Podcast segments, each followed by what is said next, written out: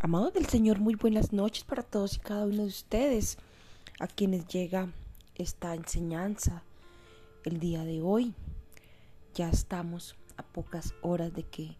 culmine el día de hoy, pero aún así no queríamos dejar pasar el día sin cumplir con esta tarea y esta misión que nos ha encomendado el Señor en este tiempo de transmitir estos podcasts, estos mensajes, eh, en donde estamos siendo guiados y llevados por el Señor a trabajar y tratar en nuestro corazón eh, todo aquello que esté estorbando nuestro carácter, en nuestras emociones, en nuestra toma de decisiones, todo lo que esté estorbando para que podamos vivir a cabalidad de acuerdo a los planes y propósitos que Dios tiene para nuestras vidas. Es así que en este día eh, vamos a continuar con la historia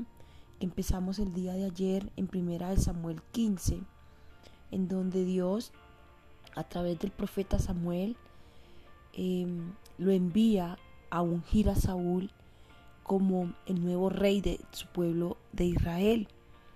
Y ayer vimos que el Señor por medio del profeta Samuel no solamente lo unge como el nuevo rey, sino que también le da unas instrucciones para que las cumpla a total cabalidad de parte de Dios. Y entre esas instrucciones que el Señor le da por medio del profeta es que tiene que ir a destruir al pueblo amalecita, a los amalecitas. Y es increíble porque vemos en el capítulo 15 de Primera de Samuel, más puntualmente en el versículo 9 en adelante hasta el versículo 11, dice así, y Saúl y el pueblo perdonaron a Agad y a lo mejor de las ovejas y del ganado mayor, de los animales engordados, de los carneros y de todo lo bueno, y no lo quisieron destruir, mas todo lo que era vil y despreciable destruyeron. Y vino palabra de Jehová a Samuel diciendo, me pesa haber puesto por rey a Saúl, porque se ha vuelto en pos de mí y no ha cumplido mis palabras. Wow, es tremendo porque el Señor le dice a Saúl por medio del profeta que tiene que destruir absolutamente todo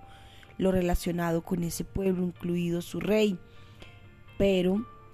me impresiona la necedad, me impresiona lo obstinado que era eh, Saúl, que pasó por encima de las instrucciones que el Señor le había entregado y solamente un corazón altivo, soberbio, arrogante, prepotente es el que se resiste a recibir de parte de Dios alguna instrucción. Esta madrugada el Señor me hablaba algo frente a, un proceso que estoy llevando y el Señor me decía, esa persona tiene un carácter errático. Y yo decía, wow, errático y me mencionaba su nombre y me decía la palabra errático, errático. Eh, a pesar de que uno de mis hobbies favoritos es leer, eh, desde niña leo y desde niña em, he tenido el hábito de, de, de sacar las palabras desconocidas porque fue algo que me enseñó mamá desde que aprendí a leer un regalo que ella me, me dio para enseñanza, aún a pesar de eso, no tenía en claro la palabra errático. Y cuando me desperté, lo primero que hice fue tomar el celular y mm, buscar en Google eh, el significado de la palabra errático y quedé súper super impactadísima porque eh, la palabra errático tiene que ver mucho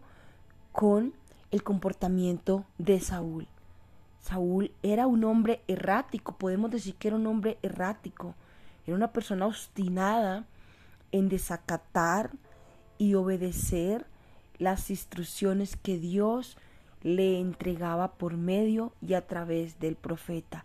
Es increíble, es increíble porque su forma de ser lo llevó a desacatar completamente esas instrucciones y tanto así que el Señor le dijo al profeta, me pesa haber puesto por rey a Saúl, porque se ha vuelto en pos de mí y no ha cumplido mis palabras. Wow, hoy en verdad yo de parte del Señor te, extiendo la invitación para que em, te evalúes y nos evaluemos todos en las balanzas del Señor y le permitamos al Señor obrar en nuestros corazones, porque es de la forma y de la manera en que Él va a poder sanar y liberarnos en estos tiempos. Es así que te extiendo la invitación y oro a Dios para que podamos recibir con humildad y mansedumbre lo que el Señor nos quiere hablar a través de sus profetas, a través de estas personas de autoridades que han sido establecidas por Él en nuestras vidas. Esa es la invitación de parte de Dios, que dejemos de un lado esos comportamientos erráticos que nos pueden llegar a posesionar como personas obstinadas que se resisten a hacer la voluntad de Dios y creo que eso nos aparta del propósito que Él tiene para nosotros. Esa es la invitación de parte de Dios en esta noche. Dios te bendiga, tengas una excelente noche guiada e instruida por el amado Espíritu Santo de Dios. Bendiciones mil para ti.